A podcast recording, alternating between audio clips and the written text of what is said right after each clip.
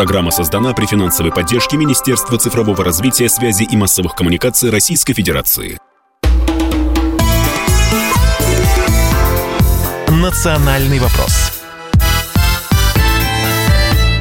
студии ведущие программы Андрей Баранов. Здравствуйте. И Елена Афонина. Во второй части э, нашей программы мы поговорим о судьбе Нагорного Карабаха. На связь с нами э, выйдет из Армении Мика Бадалян, я думаю, известный нашим э, радиослушателям, человек, который всегда отстаивал интересы э, России и с ужасом смотрел, что происходит с его страной при Пашиняне. Ну и далее немножечко в завершении нашего эфира коснемся темы того, как выдавливают русских и русскоязычных из Прибалтики. Это уже не просто э, некие отдельно взятые эпизоды. И не угроза, это конкретные действия. Но начнем мы все-таки с э, того, что на этой неделе эм, вдруг неожиданно после временного затишья стало, безусловно, в нашей стране, ну, если не темой то номер один, то близко к этому. А, дело в том, что э, есть, я думаю, известная нашим радиослушателям э, структура под названием Федеральное агентство по делам национальностей. И вот оно провело анонимный опрос среди мигрантов, в ходе которого пыталась выяснить, а как же, собственно, те, кто находятся здесь, в России, а, принимают законы нашей страны, хотят ли жить по этим законам. Ну и далее, вот судя по тем данным и цифрам, которые опубликовало Федеральное агентство по делам национальностей, ситуация, мягко говоря, патовая. Да просто ошеломляющие цифры. Итак, 43% мигрантов говорят, что предпочитают шариат, установленным в России светским законом. 43,5% опрошенных хотят жить согласно порядкам их родины, игнорируя сложившиеся в России устои. Еще 24% проезжих готовы поддержать протесты для установления в нашей стране шариата, а 15,3% согласны принять участие в незаконных политических акциях.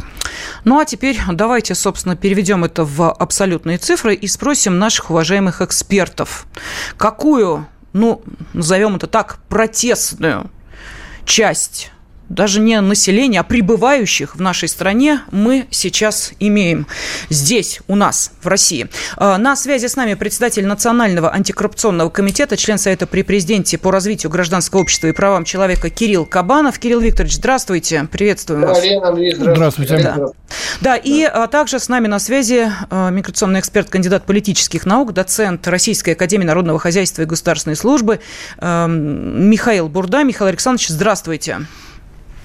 Добрый день. Добрый день. Ну вот давайте, Кирилл Викторович, Михаил Александрович, попробуем для начала ответить на вопрос, а, собственно, что нам дают эти цифры. Вот к пониманию чего здесь, в России, они нас должны привести. Кирилл Викторович, пожалуйста.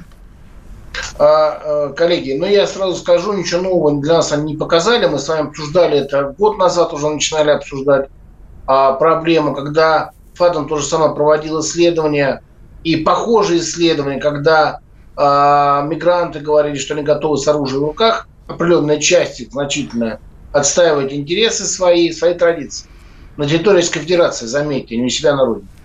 Значит, э, что происходит? Э, вот для того, чтобы была понятна картина на сегодняшний момент, мы не можем точно назвать цифры, которые, которые э, готовы участвовать в незаконных акциях, но из тех вот как бы достаточно приближенных показателей, можем говорить, что полтора-два миллиона. Полтора-два миллиона, да, это молодые люди в основном, а, которые, которые пропитаны уже антироссийской идеологией, а, антирусской идеологией, надо тоже об этом говорить, я это понимаю, да, у них это заложено. А люди, если брать портрет, это люди с низким, с низким уровнем образования, с высоким э, уровнем агрессии, радикализма, религиозного радикализма. Значит, то есть, по большому счету, это люди, которые, которые приезжают сюда, в том числе, поскольку они могут свои радикальные взгляды реализовать у себя на родине. Потому что а, вот в всех странах бывшего Советского Союза, а, которые не приезжают, там идет сейчас активная борьба с радикализмом, любым проявлением, даже внешне. Значит, а дальше, что это, что это такое? Это продукт, а, то же самое, как и Украина, как и Прибалтика, это продукт а, достаточно долгого, долгого воздействия э, американских, английских спецслужб, турецких спецслужб в том числе, да, это а, некий, некий, некий продукт, а, специально подготовленный Special for да, специально для России. Да, и это а, та сила, которая заводится в Россию с целью дестабилизации политической обстановки. Кстати, последняя, последняя встреча, которая прошла в рамках вот этой пятерка плюс Соединенные Штаты, это история как раз про то, как американцы говорили про э, зеленую экологию, а на самом деле это был торг а, между странами за Россию, за предательство России. Да, и мы понимаем, что то, что называют сегодня диаспорами, это на самом деле управляемая совершенно история, в том числе из тех стран, а, исхода, которые происходили, а значит и определенными западными кругами. Давайте поясним нашим слушателям, что речь идет о встрече Байдена в рамках работы Генассамблеи да, ООН Байдена, с руководителями Байдена, пяти бывших советских среднеазиатских республик. Да, центральноазиатских, среднеазиатских республик. Значит, а, вопрос в том, что на сегодняшний момент у нас а, у большинства, в том числе безопасности, есть понимание. Я хочу обратить внимание, что сразу после а, вот этой встречи а, пяти а, глав государств и Байдена а, был Совет Безопасности, который президент озвучил, что он будет обсуждать а, отношения, в том числе нашими друзьями, да, партнерами, как он сказал, а, в, в азиатском регионе.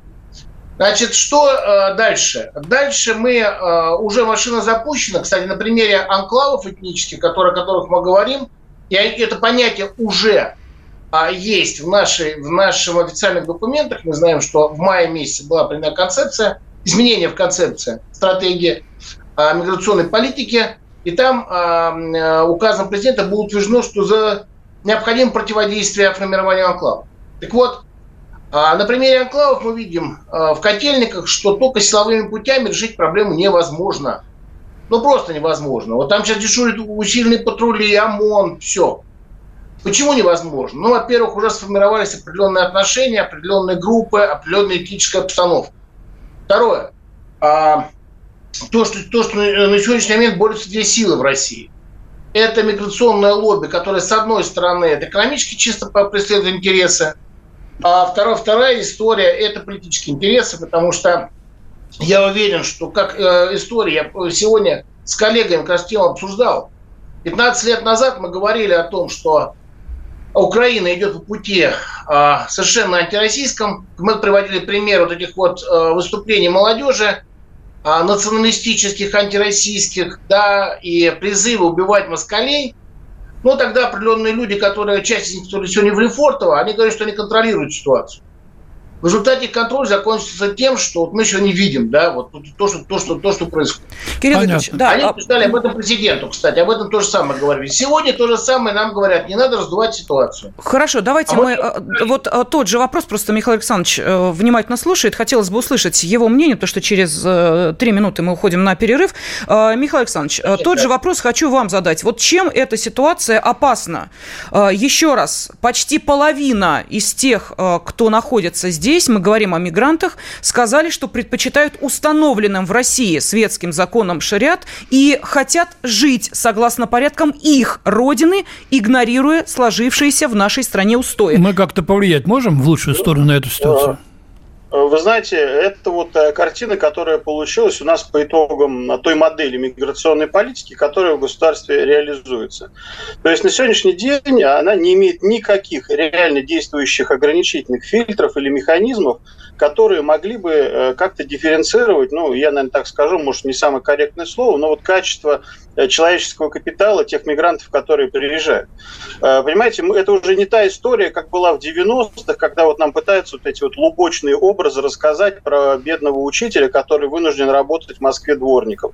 К сожалению, нет.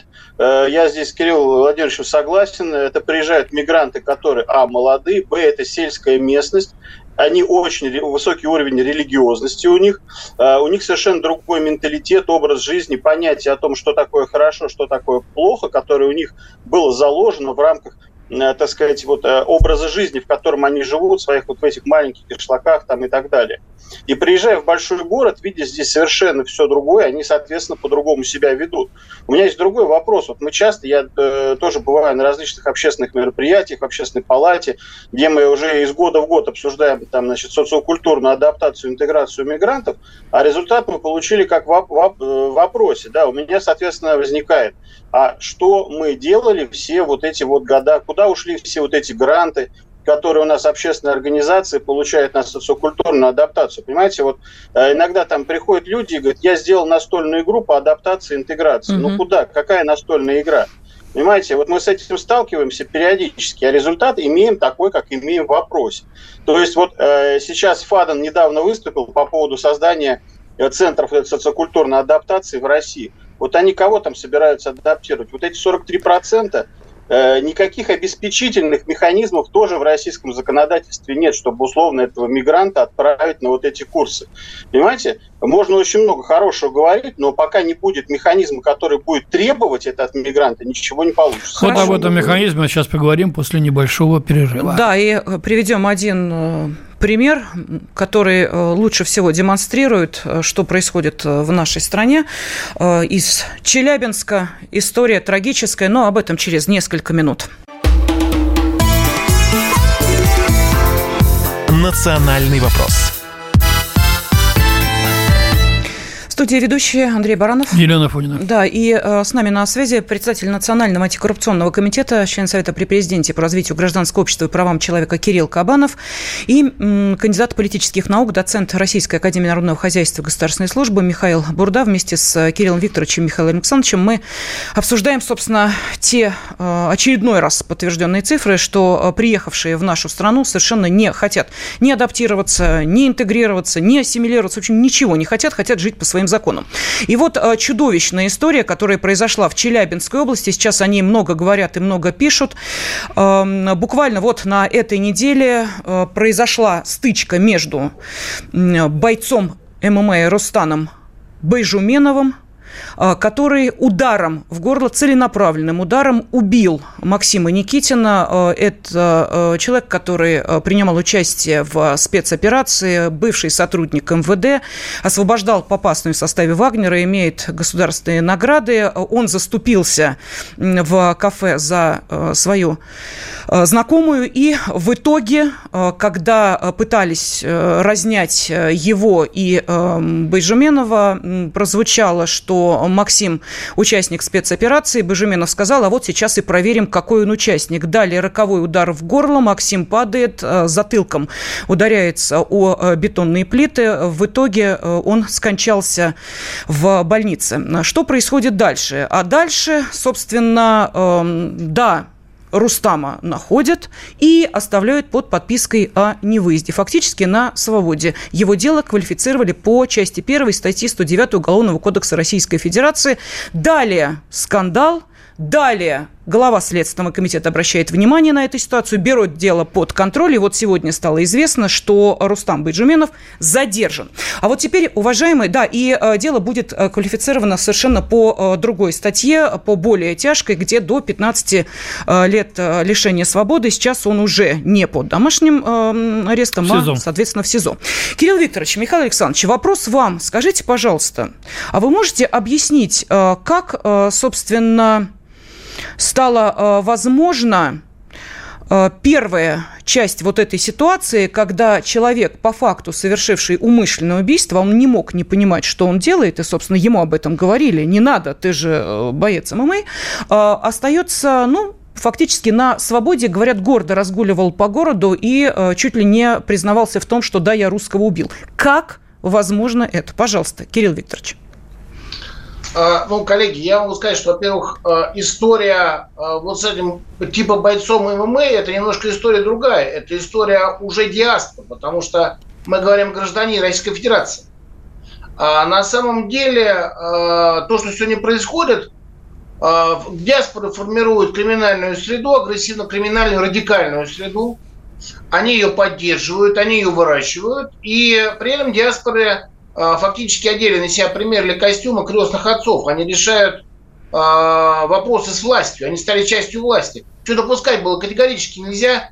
И это, это стало какой-то неким, неким трендом. Да, и вот вопрос в том, что э, они приходят коррупционным путем, они э, пытаются, пытаются договориться, а власти боятся зачастую не только за счет денег, но и просто за счет, за счет того, что будут какие-то бунты, скандалы, конфликты. Да, то есть вообще, в принципе, мы перестали защищаться реально. Да, мы перестали, мы уступаем постоянно. А мне это напоминает историю, кстати, начала 90-х, когда у нас сформировалась этническая преступность. А мы-то с вами помним, чем это закончилось. Да? Она началась чисто, чисто кавказская этническая преступность. Выводились деньги миллиардами. Все их боялись. У них были крыши на уровне Верховного Совета. Закончилось все это очень плохо. Частью гражданской войны. Да? Вот. На самом деле мы должны с вами понимать сегодня, что никаких диаспор быть не может. Только в культурном плане могут быть диаспоры. Для этого должно быть определение. И эти определения готовятся юридически. Но вопрос в том, что никаких, никакого отношения к власти и решения вопроса с властью быть не должно. Если существуют какие-то общественные органы, это органы консультативные, как наш совет в том числе, они могут только высказывать свою позицию, да, какие-то советы. Да. Значит, тем более не решать вопрос. Вот этих всех героев из ММА, я сразу сказал, что сейчас нам для того, чтобы а, стабилизировать ситуацию, необходимо первое, закрыть все незаконные молебные дома – Второе, закрыть все подпольные клубы ММА, как рассадник, рассадник экстремизма и криминал. Да, нам необходимо, а если, если в диаспорах имеются а, так называемые лидеры, и они не имеют российского гражданства, сейчас механизмы есть. Выслать их из страны как радикальных носителей. Это так, такие же радикальные носители, которые есть, это такие так называемые имамы, который находится под крылом одного, одного из наших религиозных лидеров, да, вот здесь в России. До сих пор непонятно, почему, правда, он находится у нас в России. Так вот, вопрос в том, что э, радикальные меры могут быть только радикальные меры. Ну, вот тут то, э, говорят о том, что высылать, высылать э, всех не вышлешь, накладно это вот. очень государство-то. Поэтому, да, может, быть, да. Э, может быть, стоит переложить ответственность на, за поведение этих людей на тех работодателей, которые Михаил Александрович, вот это вопрос скорее вам, потому что да. вы все-таки доцент Российской Академии Народного Хозяйства и Государственной Службы. Вот к вам мы обращаемся. Скажите, пожалуйста, вот, да, мы знаем позицию Кирилла Викторовича. Кстати, подписано на его телеграм-канал. Всем рекомендую, потому что там все инициативы очень подробненько Кирилл Викторович о них рассказывает. И вот а, поскольку знаю вашу позицию по работодателям, я хочу об этом спросить, мы хотим об этом Лид, спросить у нас Михаил реклама еще через пять минут, а ты уже, понимаешь, рекламируешь э, телеграм-канал, шутка. Ну, почему? Если дельные вещи человек пишет, почему же не отрекламировать? Михаил Александрович, что вы скажете? Вот а, по поводу ответственности работодателя в данной ситуации. Ведь если возвращаемся к теме мигрантов, они же приезжают сюда, ну, казалось бы, работать, им же деньги нужны. Они сюда ага. приезжают. Угу. Вот, ну, я не только доцент РАНХИНГС, я еще э, член экспертного совета Всемирного Русского Народного Собора, отделения по Москве. И вот как раз 1-2 июля в Калининграде прошел форум в РНС – где как раз рассматривалась проблематика демографии и миграции, и, в общем-то, была подготовлена некая программа действий, э, реализация которых, в общем-то, порядок в миграционной сфере однозначно наведет. Э, с точки зрения работодателей, понимаете, в России у нас уникальная ситуация сложилась у нас э, бизнес, который является основным потребителем мигрантов, не несет никакой ответственности. Э, более того, миграция у нас носит безадресный характер. Основные трудовые мигранты – Узбекистан, Таджикистан, Киргизия. Ну, Киргизия – это вообще в рамках Евразийского экономического союза без разрешения на работу, без патентов. Таджикистан, Узбекистан оформляют патент. Вот он оформил патент, будет он работать, не будет. Они даже уведомления не все присылают, это раз. И, соответственно, что они здесь делают, э, какие сроки находятся, непонятно. Э, у нас есть э, уже давно миграционное ведомство разработало проект соглашения об организованном наборе. Но это настолько рамочное на сегодняшний день соглашение, которое не имеет никакой платформы реальной. То есть, вот и я вам скажу, я как бывший сотрудник миграционной службы, еще 10 лет назад эти соглашения об оргнаборе были разработаны, и тогда они 10 лет назад предусматривали и центры адаптации, которые находятся в государствах исхода, где мигранты должны были учить русский язык, подтверждать квалификацию, оформлять документы. Вот. И, соответственно, а, э, возвратную миграцию это подразумевало, разумеется, то есть человек приезжает к конкретному работодателю на конкретный срок, отработал и уехал. Эти соглашения на сегодняшний день не работают, потому что у нас вот, э, так сказать, особенно правозащитное, миграционное лобби говорит, а нельзя привязывать патент к одному работодателю. Поэтому те мигранты, которые в рамках пилотных проектов приезжали в Россию по оргнабору, были такие моменты. Значит, они месяц работали, потом расторгали трудовой договор и переходили к другому. Так То что у нас вот правозащитное лобби, так сказать, орган, перед которым трепещут все, есть логика развития событий, есть реальная опасность для общества российского. Почему мы слушаем, правозащ... слушаем правозащитников, а не тех, кто, так сказать, должен был взять на себя строгий контроль за миграционным процессом? Да, и главное, а, кто? Говорите, 10 лет назад здесь, еще делали. Здесь в чем дело-то? Здесь, здесь-то проблема еще в том, что Э, правозащитники, они же не сами по себе, да, и у нас есть миграционное лобби, я, это сфера строительства в первую очередь, да, то есть вот, э, соответственно, и диаспоры, вот, и правозащитные организации, это все как бы целый такой вот, я бы даже сказал, спрут, не побоюсь этого слова. Вот, и э, еще раз говорю, миграция, если мы говорим о трудовой, она должна быть обязательно срочной, обязательно возвратной и конкретному работодателю. Иммигрант, который приезжает сюда работать, он не должен иметь право привозить сюда семью. Не надо, нельзя смешивать гуманитарную миграцию и трудовую. То есть это вообще тоже нонсенс. И мы получаем, когда у нас э, один работающий мигрант, и там, соответственно, еще несколько кормящих ртов. Вот нам там миграционное лобби любит рассказывать про вклад мигрантов в экономику, в ВВП.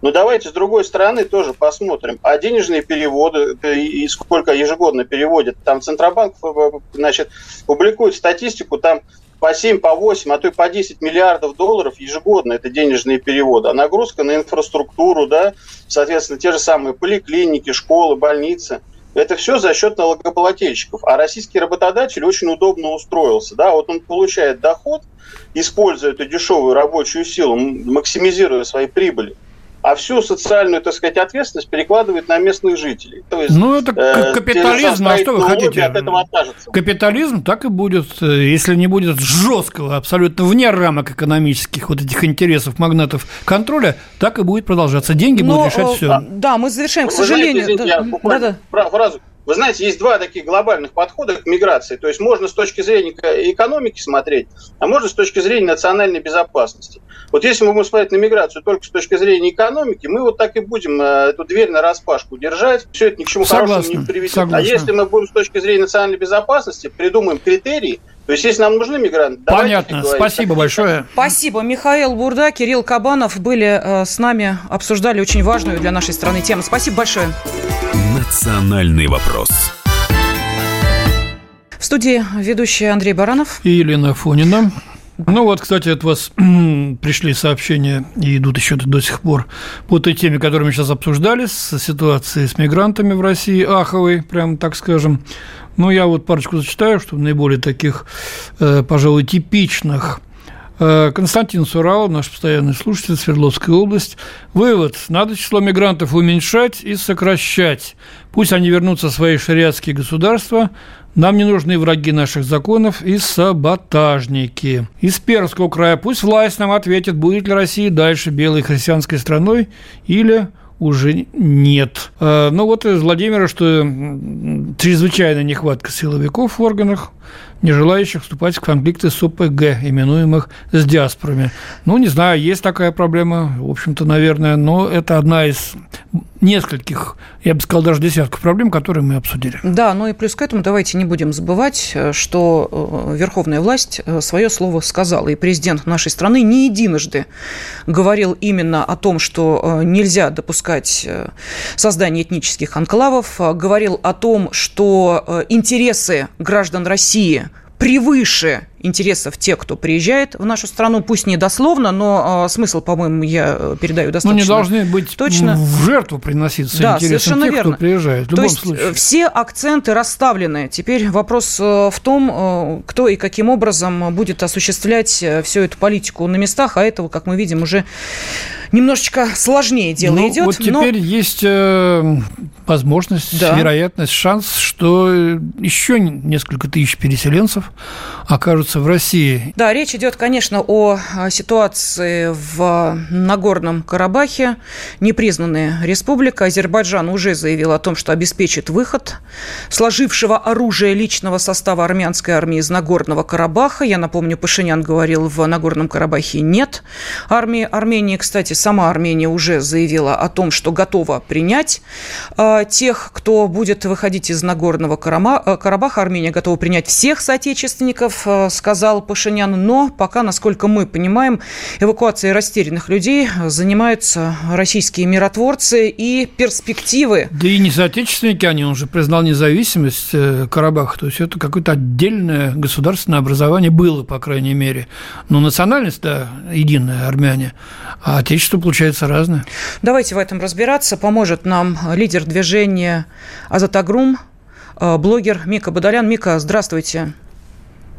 Здравствуйте. Да, здравствуйте. здравствуйте. Ну, давайте мы просто напомним, что э, буквально вот до всех этих э, трагических событий эм, вас ведь задерживали за то, что вы в очередной раз сказали о своем несогласии с действиями Пашиняна и, собственно, э, тех, эм, кто привел Армению именно вот к такому положению дел, которые мы обсуждаем сейчас. Э, скажите, пожалуйста, а вот что касаемо тех людей, которые сейчас выходят, вывозят из э, Нагорного Карабаха, готовы ли Армения их принимать, действительно ли они являются соотечественниками или это просто люди по крови Э, куда идут они? Э, какова их судьба? И вы знаете, вот сразу, да, э, несколько вопросов задаю, чтобы вы потом, ну, едино ответили на них.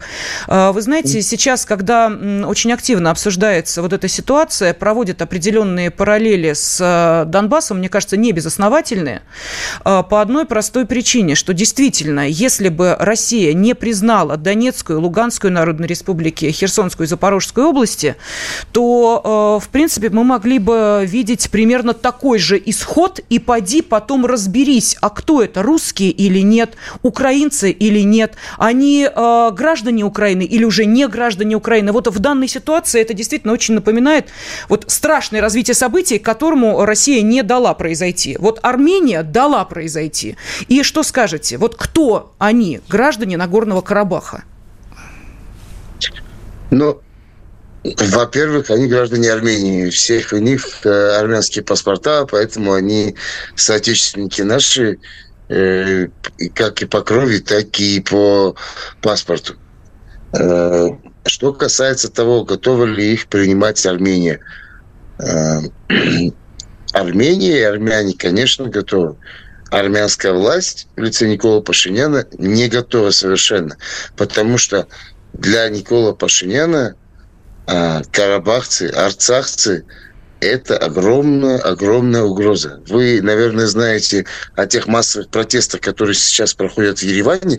А если туда приедут арцахцы, которые славятся своей, своим духом, и только что их дом продали, за который они бились веками, никогда не сдавали. Первый, никогда Арцах не был завоеван никем. И вот это пришло существо и его сдало, понимаете, э, если арцахские мужчины доедут до Еревана, в этот же день режим Пашиняна падет. И он это прекрасно знает. У него есть договоренности с э, Алиевым о том, что не будут выпускать э, людей, мужчин. Сейчас начались, э, опять же, российские миротворческие силы вместе с э, властями Арцаха проводили переговоры с азербайджанской стороны.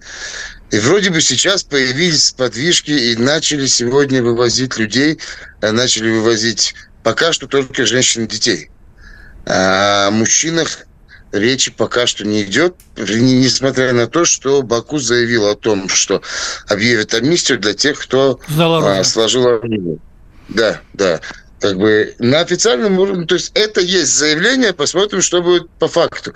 Потому что к вот этим событиям в Агдаме э, был уже построен фильтрационный центр на 10 тысяч человек.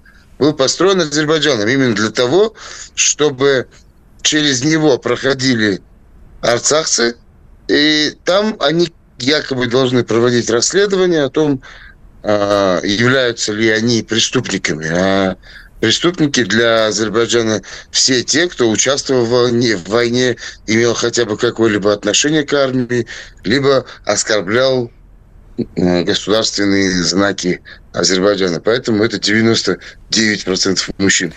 Мика, Вы не могу не спросить вас о том, что сейчас мы, конечно, следим за этой ситуацией, э, потому что э, действительно люди оказались э, заложниками вот этих политических игр, которые спровоцировал, безусловно, Пашинян. Тут, ну, я думаю, всем это очевидно.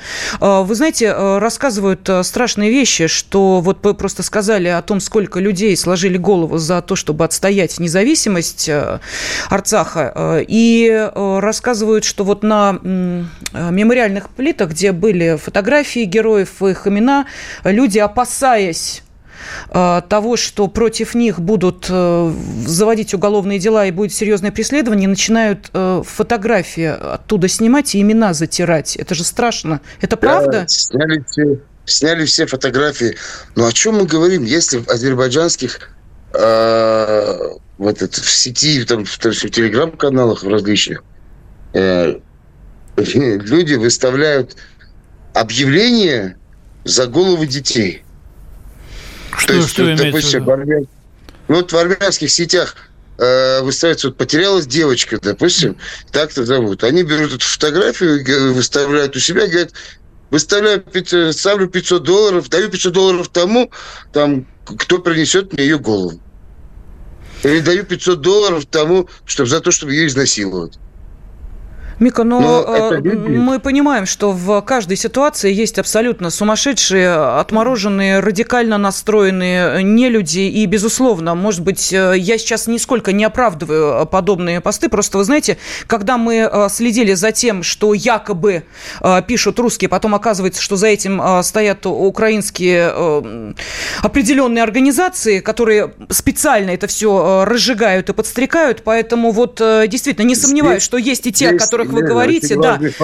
Да, но а, объясните, Надо пожалуйста, объясните, пожалуйста, вот такую Я... А, историю. А, да. Мы вот, честно, не смогли в ней разобраться с Андреем Михайловичем. Может быть, вам будет проще нашей аудитории рассказать. Вот госсекретарь США Энтони Блинкен, Андрей Михайлович. Да, встретился, вернее, поговорил по телефону с Николом Пашиняном и сказал, что Соединенные Штаты будут отстаивать территориальную целостность Армении. Хотя всем известно, что Пашинян признал э, независимость Арцаха, Карабаха и сказал, что Армения не имеет никакого отношения к этому. Что имеется в виду, что Соединенные Штаты готовы воевать э, за Карабах, как за часть Армении, что ли? А при чем здесь вообще Карабах и Арцах? Вы думаете, что там вообще речь идет об этом? А Сейчас чем? действительно вопрос стоит о территориальной целостности Армении, потому что следующим, э, то есть ничего не закончилось. И все только начинается. Следующим ударом будет по э, югу Армении, по территории Сюника, где э, Азербайджан и Турция намерены проложить так называемый Зангизурский коридор. Да, в Нахичеване, понятно. Которого, да, против которого крайне остро выступает Иран. Если бы не иранская позиция, на самом деле, я думаю, что этот бы конфликт уже случился бы, и уже был бы этот э, задействован этот коридор, да, реализован это, проект. это очень серьезная опасность, конечно, и совершенно не хотел, чтобы это была война. большая, огромная война, это, не, это уже не какой-то там а, локальный... Мика, просим прощения, да, время заканчивается. Мика Бадалян, блогер, э, лидер движения Азатагрум был с нами на связи. Спасибо. В студии ведущая программы Андрей Баранов. И Елена Фонина. Да, и э, мы сейчас... Э, Переходим к еще одной теме, которая, ну, так или иначе связана с тем, что мы обсуждали вот буквально несколько минут назад. Объясним почему. Ну, все наши три темы, они так или иначе одна из другой вытекают. Вот сначала мы э, пытались понять, да, кто, собственно, те люди, которые приезжают в нашу страну, э, вроде как с благой целью э, заработать, потом создают определенные проблемы, поскольку заявляют о том, что соблюдать законы страны, в которую они приехали, не собираются. И даже готовы взять оружие и выйти, собственно, на несанкционированные митинги. Пока таких маловато, но мало, вернее, слава богу. Но еще, Слушайте, 14% готовы взять факт. оружие. Но... Ну, вообще-то я сомневаюсь, что прям готовы взять оружие, но это был эпатаж, мне кажется. Хотя ничего хорошего нет в этом.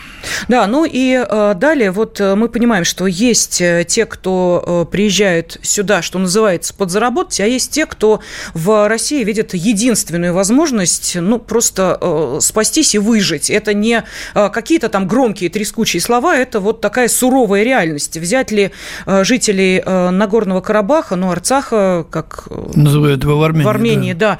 да э, Поедут ли эти люди в Россию? Э, вот вопрос. Сейчас с нами на связи научный руководитель Института региональных проблем, доцент финансового университета при правительстве Российской Федерации Дмитрий Журавлев. Дмитрий Анатольевич, здравствуйте. Добрый день. Да, здравствуйте, Анатольевич. Ну, давайте наверное, начнем с Армении, э, поскольку у всех это сейчас на слуху. Э, вот эм, предыдущий эксперт наш, уважаемый, рассказал, что э, в Ереване власти вовсе не горят желанием встречать э, переселенцев и беженцев из Нагорного Карабаха, потому что они сметут этот режим из чувства благородной ненависти, мести к предательству, которое, по их мнению, да и не только по их мнению, совершил режим Пашиняна. И в этом случае, наверное, можно предположить, что армянские власти, нынешний режим, будет пытаться вытолкать их из страны каким-то образом образом. А насколько вероятность э, велика, что э, большая часть э, этих людей, беженцев из Карабаха, устремится в Россию? Готовы мы их принимать, размещать, ну, давать им работу? Несколько вопросов.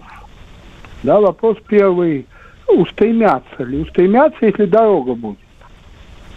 У нас нет, напоминаю, единой границы с Арменией. Да? Ну, через Грузию как-нибудь. Ну да, но с таким же успехом через Грузию они могут попытаться поехать в Иран или во Францию. Францию. Да. Знаете, поэтому тут не, мы не можем с вами точно сказать, обязательно пойдут к нам. Вариантов все-таки не один. Но кто-то пойдет к нам, потому что есть армянская диаспора в России, и у этой диаспоры есть родственники везде, в том числе и в Карабахе. И родные поедут к родным. Что касается, насколько мы готовы их принять, ну, мы, я думаю, не очень готовы, потому что у нас, честно говоря, своих забот хватает. Но вот как раз армянская диаспора, наверное, готова. Потому что это же вопрос, в первую очередь, трудоустройства. Да? Ну, есть размещение, жилья. Угу. Да. Вообще есть о чем говорить. Вы. Я согласен с вами, что потом встанет вопрос жилья, и он будет очень острым. Но если работы нет, то вопрос жилья не успеет встать. Дмитрий Анатольевич, но в данной ситуации мы понимаем, что, может быть, э, даже и не о э, мужчинах идет э, речь. Речь идет о детях, женщинах, стариках в первую очередь. А здесь уже скорее не вопрос работы, а вопрос ну, давайте будем честны, да? нагрузки, в том числе на э, социальный бюджет. При этом, вот вы сказали правильную фразу, да, почему Нагорный Карабах? Просто мы э, хотели именно этот вопрос задать, э, чтобы понять, э, действительно ли есть э, такая перспектива, но вы сказали очень правильно, родные поедут к родным. И вот здесь мы смотрим уже в несколько иную сторону, в сторону Прибалтики. И ведь целый год мы в том числе и в нашем эфире говорили о том, что в странах Прибалтики сложилась такая ситуация, когда уже понятно, что русских, а в первую очередь речь идет о русскоговорящих стариках, из Прибалтики будут выдавливать. И произойдет это в сентябре. Сентябрь наступил, и что мы видим? Да, значит, э, в Латвии объявили, что с 1 января, дали еще немножко месяцев, примерно 3600 э, неграждан, э, этот статус позорный, совершенно не имеющий аналогов, присвоен русскоговорящим значит, людям, живущим в Латвии, не имеющие латвийского гражданства и паспортов, они будут депортированы из Латвии в Россию – потому что не сдали язык э, латышский. Э, речь в основном идет о, ли, о лицах пожилого возраста, или совсем пожилого возраста, которым просто трудно уже, ну, в силу физических причин освоить, э, сдать этот экзамен. А, а вот, да, прошу прощения, простите, простите, э, Дмитрий Анатольевич, просто для наших слушателей сразу цифры, да, э, назовем, чтобы понятно было. Вот 3600 человек, которые проживают в Латвии, граждане России, Э, которым э, будет э, предписание покинуть страну. Эстония заявила, что принимать их она не будет, если они вдруг решат в Эстонию поехать. А всего выдворение ожидает 25 тысяч граждан России, которые оказались под угрозой депортации из-за проверки знания латышского языка. 25 тысяч. Вот теперь, пожалуйста, Дмитрий Анатольевич. Вот. Вы к чему? Можем ли мы их принять? Что значит да, можем? Наверное, и, да. А, а их просто выкинут на границе. Их заведут за шлагбаум латышский, оставят у российского. И что мы будем Нет, делать? Их заведут между шлагбаумами, до российского доводить не будут. Ну, я так выразился, вы поняли меня, да? Полосе. Да, э, конечно, нам надо их принимать, потому и вот здесь, в отличие от Армении, действительно ставят социальный вопрос. Да? Потому что Армения сама выбирала своего премьера и сама выбирала тот путь, которым его страна должна идти. За все надо платить. Русские старики в Прибалтике отдельную Прибалтику точно не выбирали. Они жили там десятилетиями, строили, работали, а сейчас они не граждане. Да? И, конечно, мы обязаны их принять и обязаны их устроить, причем вы правы, не трудоустроить, куда мы стариков будем трудоустраивать. Они уже старенькие, да? Мы должны им помочь.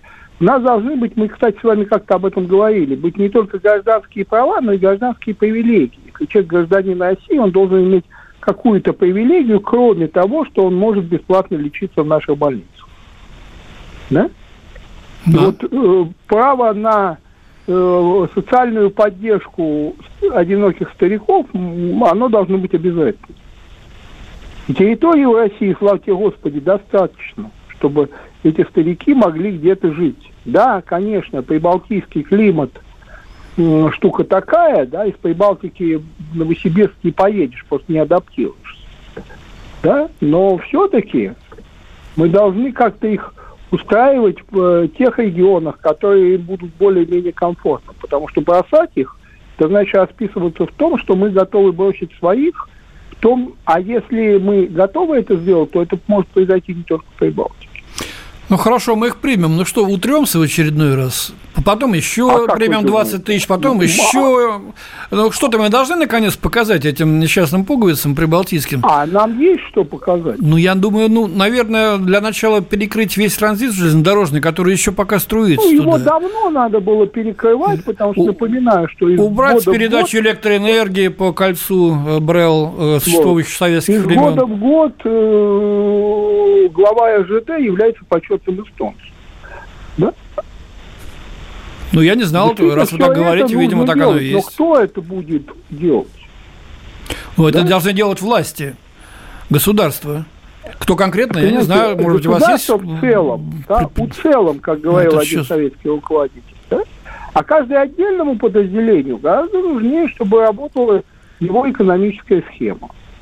Дмитрий Анатольевич, а не стоит ли, уж простите меня за столь циничный вопрос, но тем не менее, а, если мы понимаем, что эта ситуация уже необратима, и а, власти а, этих стран заявляют о том, что русских будут высылать. А почему бы не сделать из этого, простите, наста... ну, еще раз говорю, жестко прозвучит вопрос, но тем не менее, пиар-акцию. Посмотрите, кого выгоняют из страны.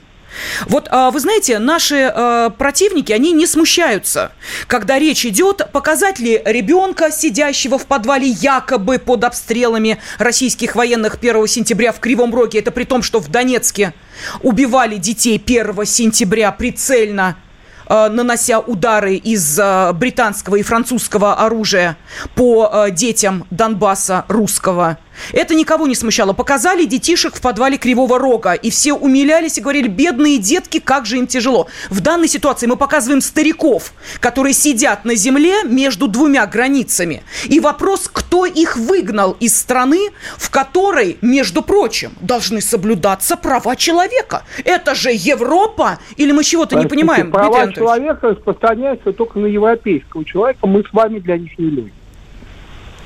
Да? Да, Но Европейский суд по правам человека, кстати, сказал, что ничего страшного не видит в том, что в Латвии да? русскоязычное обучение... Я хочу напомнить, что Украина пока тоже не С Европа. Ну, она в душе С Европа, потому что э, кружевные трусики и прочие радости, они... Это ключевая ценность, да? Поэтому они, конечно, Европа. Но просто вот Европа у нас такая – да, что касается пиар-акции, да, ее надо сделать, но надо понимать, что это пиар-акция на завтра. То есть сделать ее надо сейчас. Но, но увидят ее завтра. А сегодня будут продолжать все ту же песню. Что вообще этих Понятно. стариков из Латвии русские вы Спасибо. Научный руководитель Института региональных проблем Дмитрий Журалев был с нами. Спасибо. Андрей Баранов. Елена Афонина. Всего доброго. Национальный вопрос. Программа создана при финансовой поддержке Министерства цифрового развития, связи и массовых коммуникаций Российской Федерации.